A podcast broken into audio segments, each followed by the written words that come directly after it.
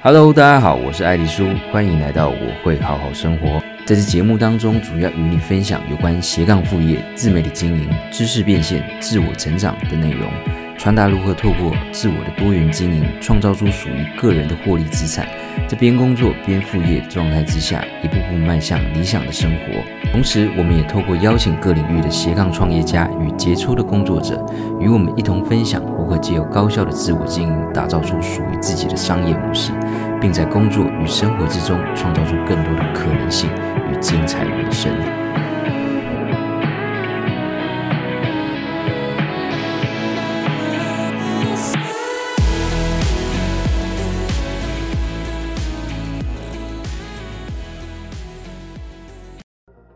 好，那在一开始，我们就快速 recap 一下，回顾上一段的内容重点。那其实也就是上一集的内容。那没听过的可以再回去听一下，这样可能会比较理解在讲什么。这样。好，总之在经营品牌网站之前，我们必须先理解关于你品牌的核心价值到底是什么。那在找到之后，接下来在你的竞争市场当中去找到一个独特且无可取代的位置，然后去发展一系列相关的主题内容。接下来在每一步尽其所能去展现其影响力。那接下来的下一段重点就是要与大家分享如何找到适合自己的位置，也就是所谓的品牌定位策略。那在找到自己合适的位置之后，更与你分享如何展开一个品牌网站。那过程当中每个阶段重点诀窍要注意的是什么？那也在与你分享我自己的经。那首先，什么是品牌定位？品牌定位指的就是让你的品牌在目标消费者的心中去占有一席之地的过程。那定位是任何品牌经营的首要任务，也可以说是最重要的任务。它可以说是在这样一个哗众取宠的数位时代里，然后进入消费者心灵，算是一个制胜的方法。那其实不只是经营品牌网站，从各种实体的商品服务、实体通路、网络直播、电商事业，或者经营个人等等，那在每一步其实都要先问问自己，你的定位到底是什么？那么要知道，其实定位不是改变自己的本质。而是如何在竞争的市场里面，在消费者的心中去占有一席之地。那接下来就比较重点式的跟大家分享一下，在品牌定位的过程当中，比较需要去注意的五大步骤。这样，首先第一个步骤，确认目前品牌的坐标。那其实，在发展定位的过程当中，要先好好检视一下目前品牌本身的优势与劣势，还有独特点到底在哪里，还有关于你的品牌最终想达到的位置在哪里。那在了解目前自己的位置处在怎样的一个情况之下之后，接下来第二步就是要去了解你的竞争对手跟他们的定位到底是什么。毕竟，呃，在战场上嘛，知己知彼才有可能百战百胜嘛。那当然，在了解对手的目的，然后在市场中的策略与位置之后，会使你更加清楚自己应该采取怎样的方式来突围。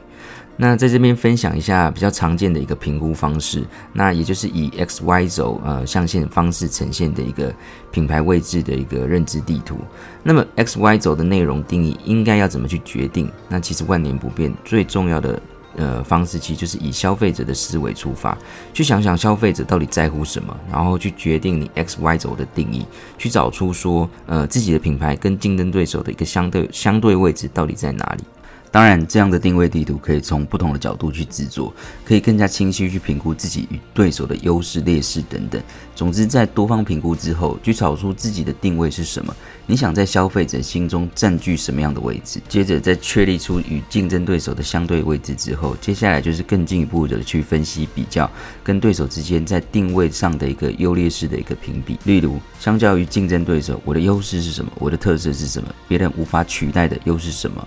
接着。我如何在竞争市场中以个人的独特点结合到强势的一个优势，去创造出不可取代性，进而去有效的吸引需求者，并且提供其专业性的一个价值。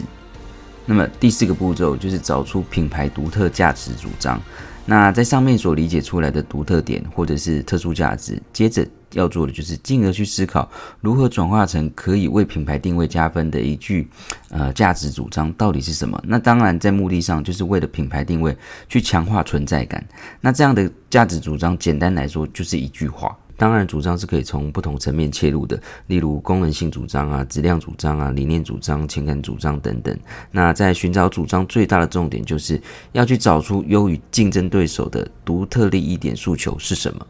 好，那小结一下以上的步骤。总之，一个成功网站的第一步，就是在建立之初必须透过品牌定位，在广大的一个竞争市场当中去找出优势位置与目标客群，接着在确立品牌核心价值之后，透过一系列整体独特风格的展现与提供有价值的产品或服务，向消费者展现其品牌的核心承诺。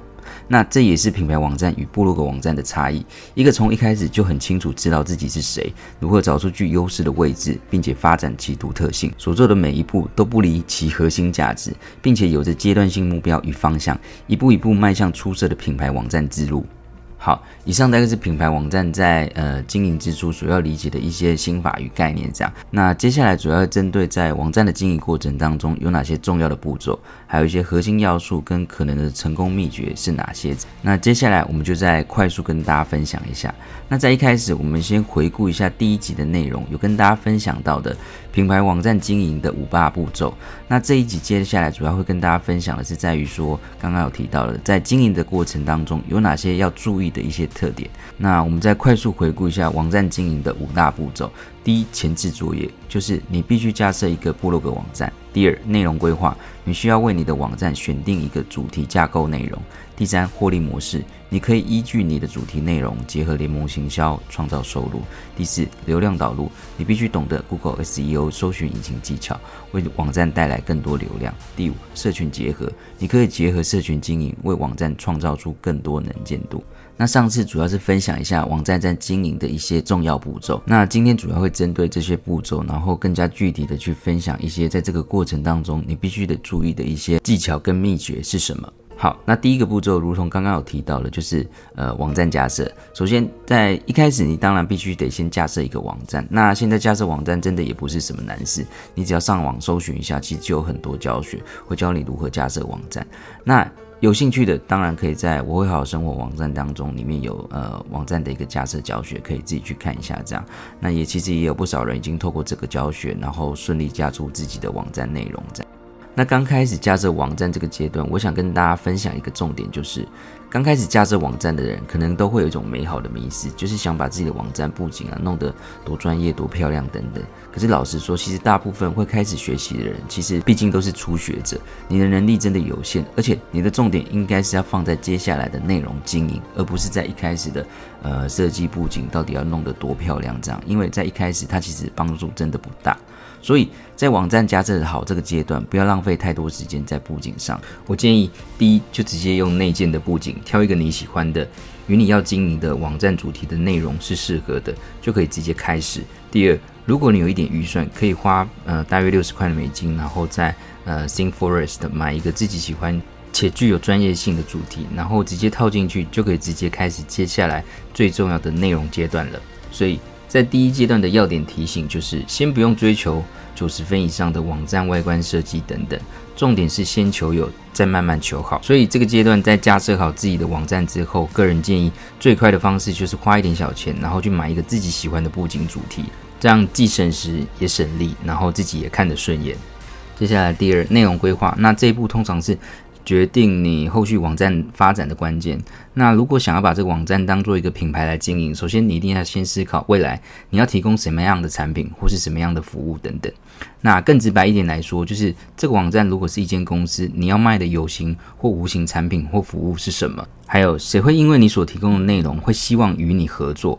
那如果你在一开始就有这样的思维，那接下来的每一步你就会更加的聚焦。也不会经营到最后，然后只是沦沦为一个记录你的兴趣喜好的部落格网站。当然，记录兴趣喜好没有不对，但是如果你在一开始的目标就是希望，呃，能在未来有获利的可能，那在一开始就能有这样的思维，也能让你在后续在做什么都能站在这样的基础上，也比较不会偏离与浪费时间。所以，在这个阶段要注意的就是，当你已经清楚未来你的产品或是服务是什么的时候，然后也清楚你要吸引哪一群人或者是厂商，那接下来就是更聚焦的在于说，提供与他们息息相关，然后且具专业度的一个主题架构内容来吸引他们。那切记不要在前期去发展跟你网站的核心价值跟品牌定位没有关系的内容，嗯、以避免说在网站的成长上绕远路。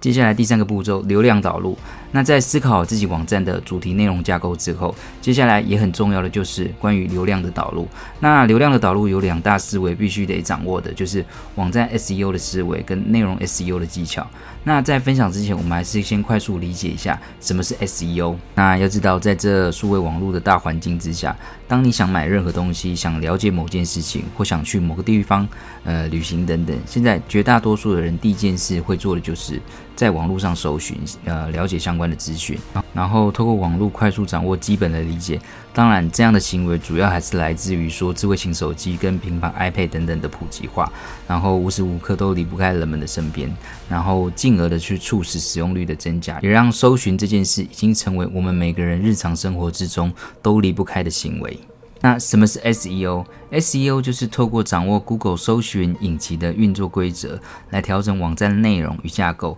那以及提高网站在有关搜寻引擎内的排名方式，简单来说就是掌握 SEO 技巧，就能提高网站的排名，顺利让搜寻者观看到。那这样的方式也有助于网站经营者为网站提升大量免费的自然流量。那这也就是为什么每个经营网站，不管是企业品牌或是个人品牌，都要掌握的重要技巧。因为掌握 SEO 就能为网站获得免费且大量精准的自然流量。那在一开始有提到的两大思维，第一个网站 SEO 的思维。那简单举例一下，你想象一下，如果你今天是一个建商，今天要盖一栋房子，那网站架构 SEO 就是你房子梁柱的意思。例如你在盖房子时，你不会一楼结构用木头建造，然后二楼就用钢筋等等，那墙壁这里用水泥，那里用铁边，这样到最后这栋房子即使盖起来也不太像房子。重点是有人敢进来住吗？敢买吗？所以再举个更直接的一个例子是，如果你今天要经营一个珠宝网站，你就全部的内容、产品、服务等等都要与珠宝是有关联性的，不用非常直接的关联，但至少都是要在个同一个领域之下。不要说你经营珠宝网站，然后你又想经营亲子的内容等等啊，一来 Google SEO 的判断机制可能不会给你太高的分数，二来就算进来这个网站的人也会搞得一头雾水，更不用说专业度了。所以，如果你是要经营一个珠宝网站，你就要以珠宝相关的知识、各式类型的珠宝首饰、耳饰、发饰、男女珠宝等等，那是与你网站息息相关的内容领域，这才是正确的网站思维架构，那你才有机会能朝品牌网站去更有效率的迈进。好。那在理解好网站呃架构的一个 SEO 重要性之后，接下来主要就是关于内容 SEO 技巧的分享。那用刚刚上面房子的概念，再跟大家举例说明一下。那内容 SEO，你可以想象是你房子内的家具啊、设计、建材等等的内容物这样。那当你的内容物所提供的价值能有效吸引到说需求者，自然购物的意愿也就越加的强烈。因此，如果你今天是一位建商，当然房子的结构很重要。再来。内容的设计也是非常重要的。那接下来跟大家分享的重点就是 Google 在 SEO 排名上判断的一些技巧。当然，这些技巧都不是绝对的，加上 Google 在判断的方式上也随时都在改变，所以这个可以当做参考，但绝对不是必要的。最重要的是，你要掌握你要写的主题，就是题目，然后去发展一系列与之相关、有价值的内容，自然在排名上它也会有一定的成绩。当然，有些时候你的题目所选择的关键字，如果是大大型的关键字，当然在排名上，它是需要更多篇的结构式内容去串联堆叠的。那今天我们先不说太复杂的技巧，我们只要先掌握在写文章时的十四大基本技巧，其实就可以。那之后，其实在透过一步一步的学习这个过程当中，你就会在慢慢掌握到其他更多的技巧。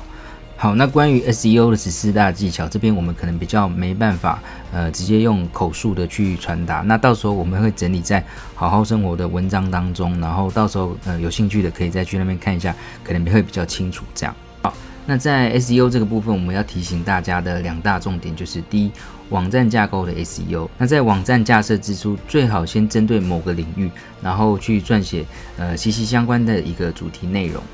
第二，内容 SEO 的技巧，那可以参考刚刚呃有提到的十四大基本技巧。那更重要的是，你要去掌握你要写的题目是什么，然后针对这个题目，你去发展一系列与之相关、有价值的一个内容。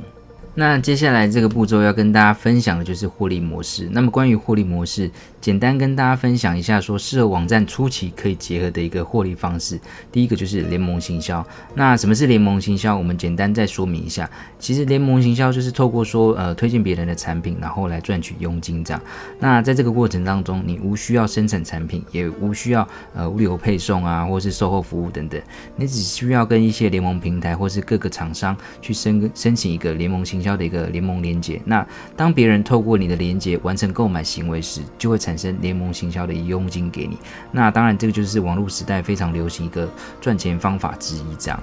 那简单来说，就是当你的网站有流量之后，你可以将这些呃联盟行销的连接置入在你的文章当中。当有人呃看到你的文章，那透过你的文章当中的连接产生购买行为，那你就可以赚取佣金。那也就是可以创造所谓的一个被动收入的一个方式之一。这样，但我想说的是。呃，联盟行销的被动收入当然可以成为你网站的一部分收入，但它仍然是有风险性的。所谓的风险，就是因为品牌厂商的商品，它绝对会有下架的一天。如果全部都想靠联盟行销的收入来支撑，那是非常没有保障的。所以，因此重点是要放在说，如何经营一个具有专业度，然后具有精准流量的网站。那在有这样的优势条件之后，之后就会有非常多的合作方式跟发展性，这样这样也会有拥有更多筹码，跟厂商去洽谈一个长期合作的模式。当然，也会有其他更多元的发展性。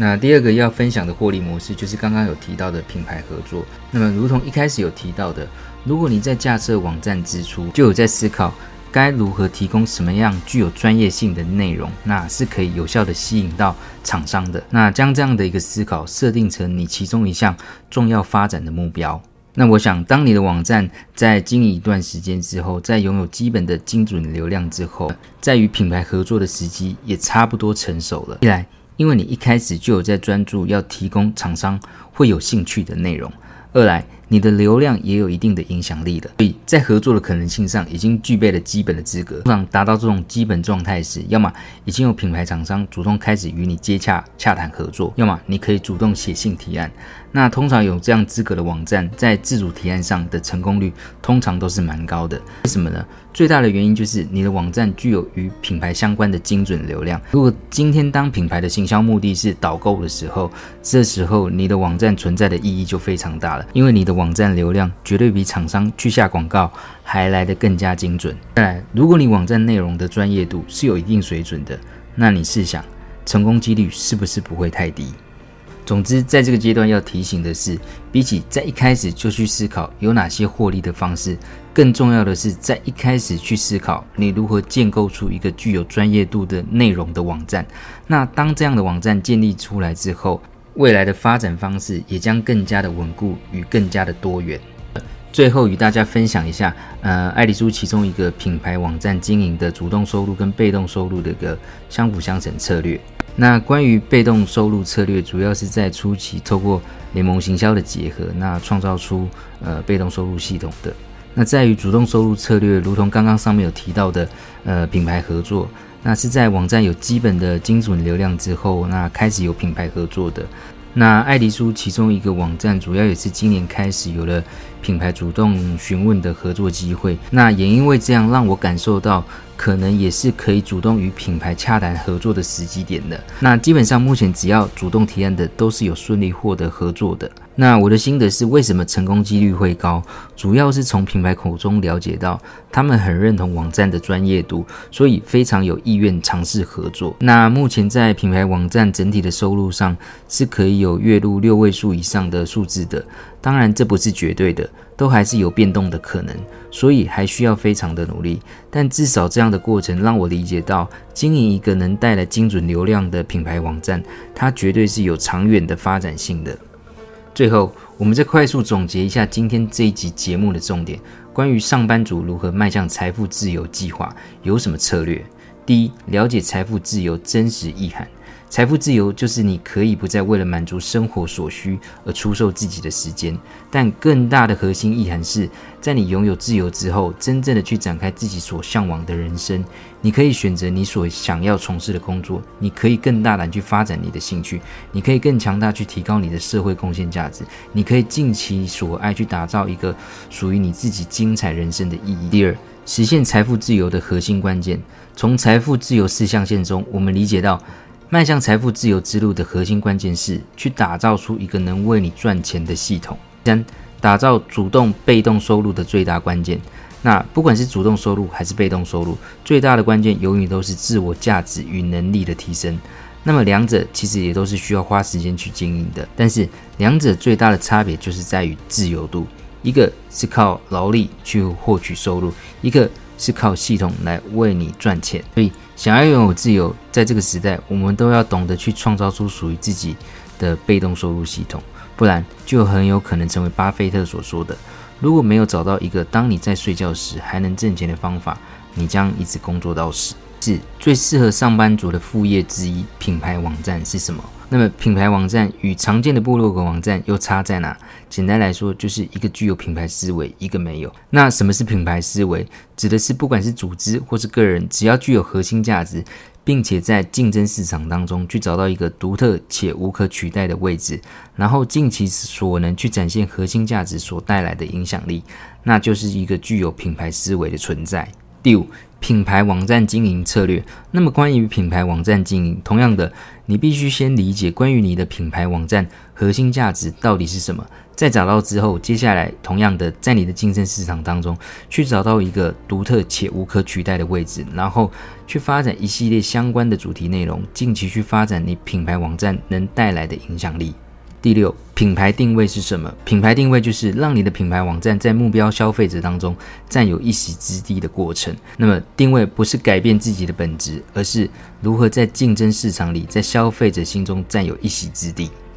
第七，品牌定位策略步骤。品牌定位策略的五大步骤分享：第一，确认目前品牌的坐标；第二，了解竞争对手与他们的定位；第三，与竞争对手定位优劣势的比较。第四，找出品牌独特价值主张。第八，品牌网站经营过程核心要素与成功秘诀。第一，网站架设，先求有，再求好。第二，内容规划，打造一个息息相关且具有专业度的主题架构内容。第三，流量导入，掌握你要写的题目，发展一系列与之相关有价值的内容。第四，获利模式。比起联盟行销创造被动收入，更重要的是去打造一个具有专业度的网站。当专业度与精准流量有了，获利自然也就不远了，而且也具有更长远的一个发展性。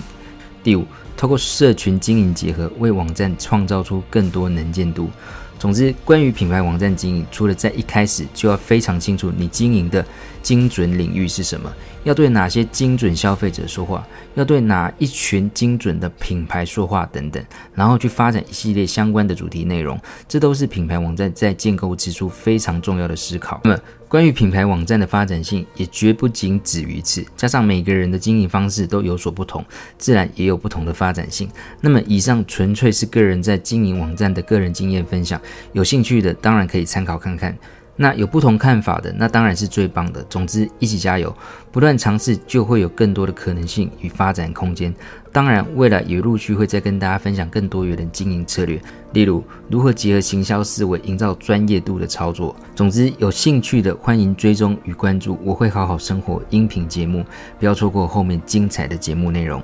最后，感谢你收听这一集的节目。那希望这一集的节目内容能带给你一点小启发。如果你有任何的问题与想法，都非常欢迎你到我的网站或是 IG 上找我。那我的网站网址是 e d d i e s u g o o d l i f e 点 c o m，IG 账号是 e d d i e s u 点 l i f e。那也非常欢迎你截图这一集的节目画面，分享到 IG 线动上，并 tag 我，让我知道你在收听这一集节目后的心得与想法。最后，请记得订阅我们的节目，并且到 iTunes Store 上给予五颗星评价，并且留言分享你的心得。那么，今天的节目内容就到这里，我是艾迪叔，我们下一集见。